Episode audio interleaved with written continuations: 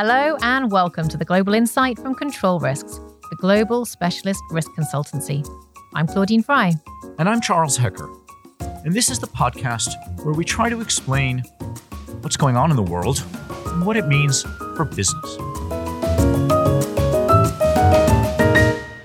Chuck, last time we recorded this podcast, we were talking about the fact that we would be in the studio for the next one. And here we are.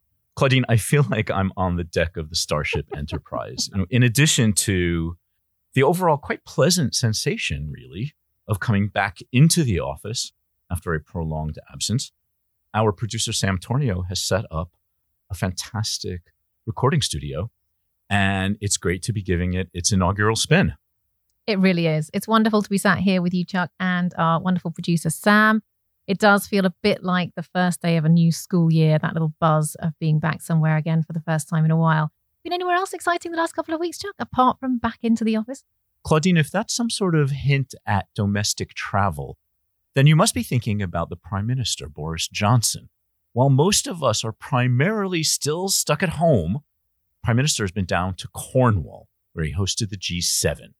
I was also not at the seaside, Chuck, but I did enjoy watching the G7 unfold. I always feel a bit conflicted about these sorts of events and the show that's put on. Claudine, it's probably impossible to get seven of the world's most powerful people together without a bit of pageantry. But this G7 had a lot of work to do.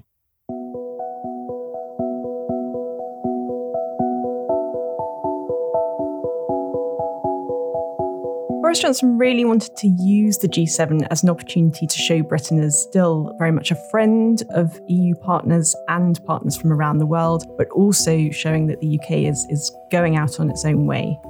That's Alexandra Kellert, a senior analyst based in London who looks after the UK and parts of Europe. It's very simple. Biden went to Europe to say America is back. He said it several times a day. US partners and allies said it. And it was repeated in the media here in the US and abroad. So that was the key message. And on that account, I think Biden probably delivered. And that's Jonathan Wood, principal based in our Washington, D.C. office.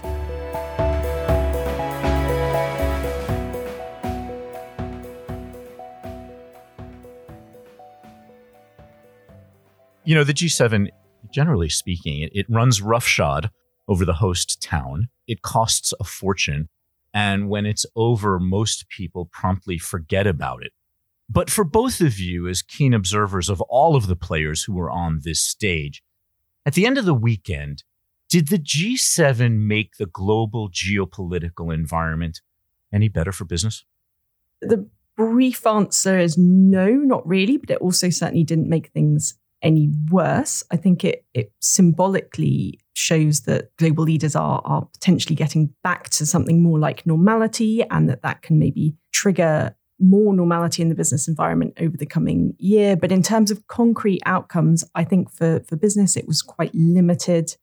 Potentially, some of the things around green investment might be interesting for, for business in the long run. But I think broadly speaking, it was more about setting a tone rather than about concrete positives for business. Now, I might slightly disagree because it was within 48 hours of the G7 that the US and EU sort of settled a long running trade deal. And so while I completely agree that there weren't very many concrete outcomes for business, I think Zandra's point that the alignment itself is something that de risks especially a transatlantic business environment that during the Trump administration was extremely fraught, where we had and still have to this day trade disputes, divergence over things like sanctions. Those have come together more between the US and Europe under the Biden administration. And I think the G7 sort of reinforced that alignment. Jonathan, what about the global minimum tax? Yeah, that was a big deal. I mean, the G7 endorsed this agreement that their finance ministers had made prior to the summit to pursue a global minimum corporate tax and take measures to prevent tax avoidance and evasion. I think the agreement in principle is a big step forward. That's certainly our view, and one that will, if and how implemented, have significant implications for business. But of course, as with all things G7, there is a question about that implementation, about the details, and about any carve outs that, let's say, individual member states or other countries might pursue from that type of arrangement. That's right, Jonathan. And I think the UK is is a good example of, of a potential where, even though they enthusiastically signed up to the agreement, very quickly afterwards, there was talk that they'd be looking for a carve out on financial services. And then in Europe more broadly, even though the, the three EU members of the G7 obviously signed up to it, I think we'll see pushback from EU members like Ireland, who have made use of lower tax models to really boost their economies. So I certainly don't think it's a completely done deal at the moment. Zandra, Jonathan, the G7 brings together some of the world's most powerful democracies. Have they done anything to polish the brand of democracy around the world? Well, this is probably the central or one of the central pillars of Biden's foreign policy, and that is to make democracy promotion, human rights, and values central to how the US conducts itself. And Biden is very keen to unite democratic, liberal, capitalist countries through the G7, through other fora in pursuit of shared goals. And those include things like trade reform. But of course, and the focus of this G7 was also strategic competition with China. So, is that the context in which we should see the G7 commitment to a Build Back Better World initiative, Jonathan? Yeah, exactly. And, you know, one of the headline outcomes of the summit was an agreement to invest collectively as democratic countries in things like infrastructure, in green energy to compete more effectively with China's own investments in those things, especially in the developing and emerging worlds. Zandra, you've authored a piece for controlrisks.com on global Britain. It's not very easy being a global country these days, is it? What is global Britain? Do you know? I have some ideas about it, and I think so do a lot of people in, in British politics, but I don't think anyone can really define exactly what global Britain means. And I think to an extent that is sort of the point of the term because it can mean different things to different people. So if you want the UK to still be a, a, kind of genuine global player and get out there and do trade deals and cooperate in forums like the G7, then it works there. But it also works if you actually want to kind of slightly return to a more reticent foreign policy, but actually try and engage on Britain's own terms, which some would argue that it wasn't able to as a member of the EU. Others would argue that actually it was perfectly capable of doing that. Is global Britain going to be easier for companies that want to invest in the UK or partner up with UK based companies? I think that's part of the long term aims, but we're only very much at the beginning of this process and, and we're not necessarily seeing very much in terms of concrete outcomes. One of the key parts of Global Britain has been pursuing trade deals. And while the UK has rolled over a lot of the deals that it had as a member of the EU, it's really only kind of starting to take baby steps in terms of new trade deals. We've seen this week the first of those big new trade deals with Australia, but even that has very limited positives for businesses. I have a habit of bringing the conversation back to the pandemic, at which point Chuck always looks a little bit concerned. Do I need to put my mask on? the G7 committed to providing more vaccines for lower income countries, but the pledge that they made was comparatively small. What do you see as the geopolitical implications of that? That there doesn't seem to have been a huge amount of will or intent to commit to any more ambitious pledges with respect to helping bring the pandemic to an end on a global scale? I think it's interesting that here in the UK, we've seen former Prime Minister Gordon Brown really berating the, the lack of ambition and, and basically saying that essentially at least 10 times the level of vaccines being donated would be needed to have any real impact. The UK has been heavily criticized by the EU and by other parts of the world for pushing ahead with its own vaccination program while having a very limited input on sharing those vaccines globally. We've got the conversation now about whether the UK moves on to vaccinating the under 18s rather than sending vaccines abroad. So I think it's difficult for the UK to have, have kind of presented this as a big win when you look at what it's actually doing in concrete terms. I mean, from the US side, I don't think this deal is all bad. I understand the criticism, but the Biden administration is very cautious. It tends to set smaller scale, very achievable goals to avoid that sort of awkward situation of setting a really big objective and completely missing it. And the goals that they've set for themselves might fall short of demand or expectations, but they are very likely to be achievable.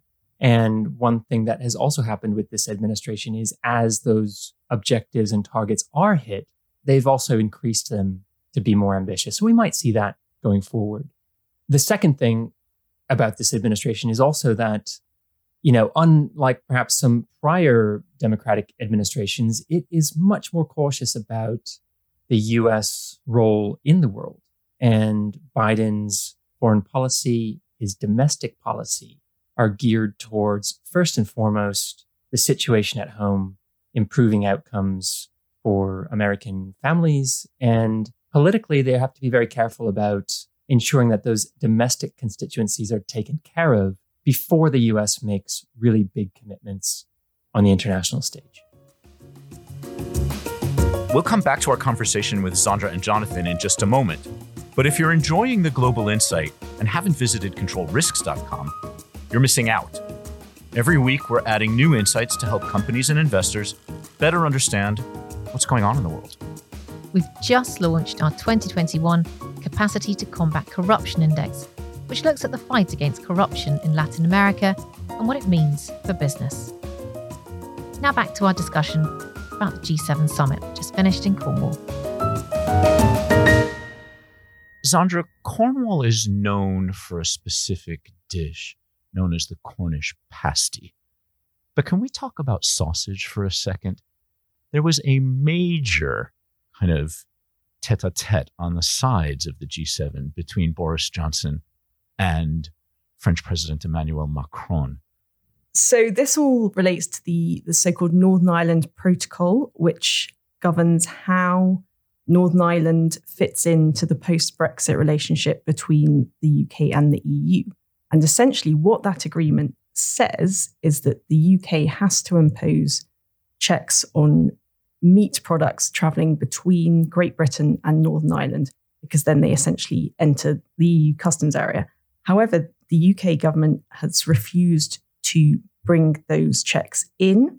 And this has essentially led to a big row between the UK and the EU over how stringently the Northern Ireland Protocol should be applied. Emmanuel Macron, in the end, actually said he didn't want to talk about sausage, but it was there overshadowing, I think, a lot of the, the conversations at the G7.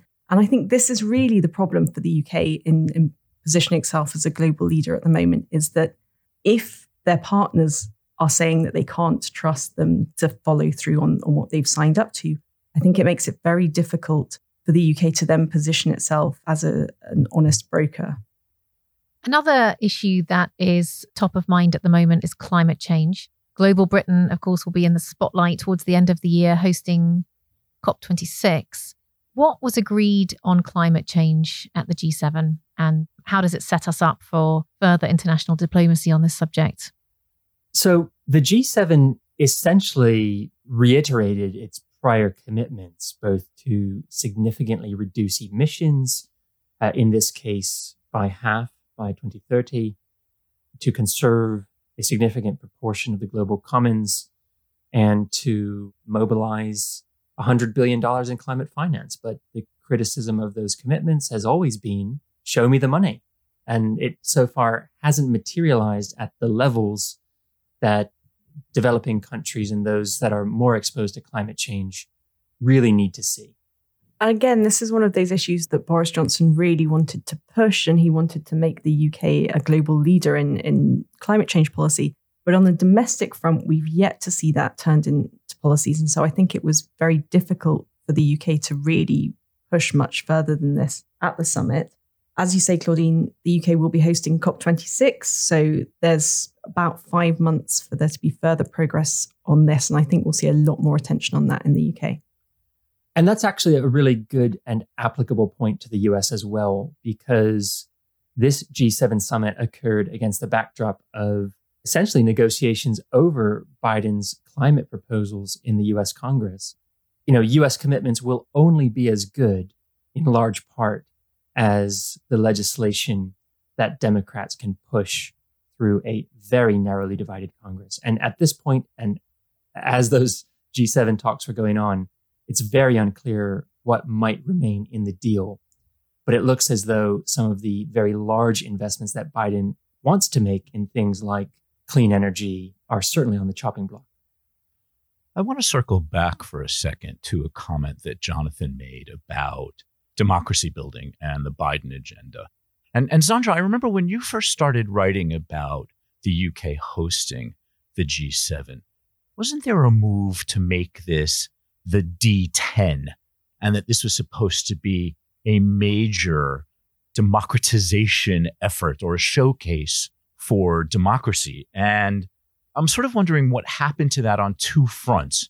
The first one is is whether you think, as Jonathan does, that, that this was, you know, a, a sort of bandstand for democracy. And, and secondly, there were seven countries and then four invited guests. And I'm wondering how we get a D10 when there were actually 11 different countries, not to mention the European Union as well. Yes, things went very quiet on the, the D10, possibly because the UK decided that actually, if it was going to be anything, it was going to be a D11 rather than a D10. I think another issue was that there were potentially questions asked about whether it was the best thing to be sort of trumpeting necessarily these additional countries as, as the, the ones to demonstrate attachment to democracy. As you say, there were additional invitees to the G7, but there was very little attention paid to it. And really, this idea seems to have been pushed to one side. To which I might add, Biden still very much intends to hold a sort of broader summit of democracies at some point, which would, you know, expand the aperture maybe even beyond the, the D11. So, you know, early on, there was a sense that maybe the UK didn't want to step on Biden's toes in that regard, but it's not off the agenda. It's, it's very much still part of what the US intends and, and wants to accomplish, which is to strengthen ties among like minded countries in order to better compete with China. Our senior global issues analyst, Joe Smith, has been analyzing the G7, and he makes the point that the Build Back Better World initiative is the G7's Belt and Road. This is a concerted emphasis to compete with China in this area of infrastructure and climate friendly investment. Are the US and the EU on the same page when it comes to China? Not 100%. So the EU is certainly moving a bit closer to the US position in recent months but certainly we don't see them fully signing up to the US position. You know, it was only less than six months ago that the EU signed an investment treaty with China. That has been sidelined because of opposition within the European Parliament. But I think at government level within the EU, there are still many who want to be very cautious about how they proceed in terms of relations with China and who genuinely want to keep Chinese investment coming into Europe. Frankly, Zandra, you sort of see the same thing when it comes to investment from Russia, and that is that the EU wants to carve out a slightly more independent path from that of the US. Uh, we should note that while we're recording this session, President Vladimir Putin and President Biden are meeting in Geneva. Expectations are ground floor or even basement low as to what might come out of that meeting. But Zandra, I have a feeling we're going to have you back shortly yes, that's certainly one to watch. There's lots going on. And you're right. Again, I think when we talk about the EU, it's it's very important to remember that it is, of course, a grouping of, of 27 countries, each of which has its own very different priorities when it comes to both China and Russia. And so it's difficult to say that they speak with one voice, and that complicates relations between the EU and Russia. And yes, it will certainly remain to be seen how things carry on in the next few weeks and months. Cyber was certainly a focus of this G7 summit following these very high profile attacks on critical infrastructure in the US, which it attributed to actors based in Russia or the former Soviet space. That's undoubtedly likely to be one of the major talking points for the Biden Putin meeting. But it's also one, and I think its inclusion in G7 discussions that just indicates the changing nature of the risk landscape. You know, there was very little discussion of terrorism, which has been a key feature of G7s for the last five to 10 years.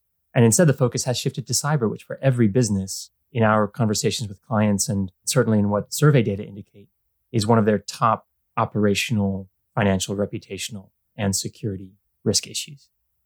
This is one area where, you know, the, the US and Europe do align as venues that are relatively asymmetrically exposed or, or vulnerable to cyber threats. One of the Biden administration's key objectives is to sort of knit together its allies and partners into standards and security protocols and auditing procedures on cybersecurity. It's interesting to see these meetings evolve away from counting warheads to sort of counting servers. And the shift from conventional weaponry to cyber weaponry is one of the more remarkable developments in these in these bilateral meetings. Yeah, and it's important to remember that the G7 is primarily, at least traditionally, an economic and monetary policy talking shop. I mean, to include issues like democracy and climate change and a few of these other things that that they're now concerned with is a significant expansion of the agenda beyond just preserving a stable macroeconomic environment.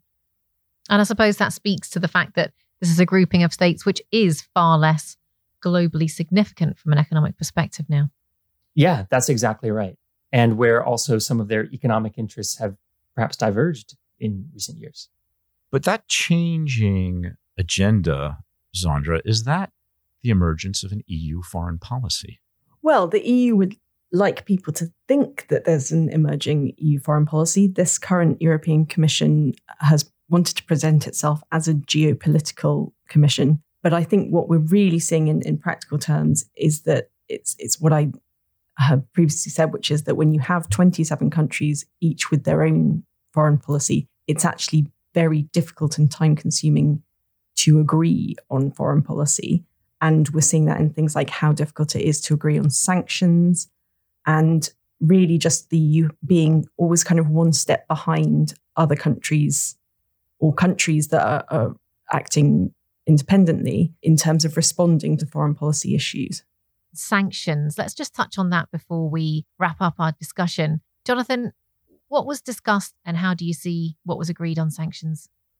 Yeah, so the Biden administration has been keen to increase coordination with allies and partners on sanctions. And I think we've seen the G7 emerge as a key venue for that coordination on Belarus, on Myanmar, and on statements regarding other issues, including in places like Ethiopia. So, you know, at this meeting, it's part and parcel of the alignment agenda where, you know, the goal is to bring some of their geopolitical, but also regulatory initiatives onto the same page.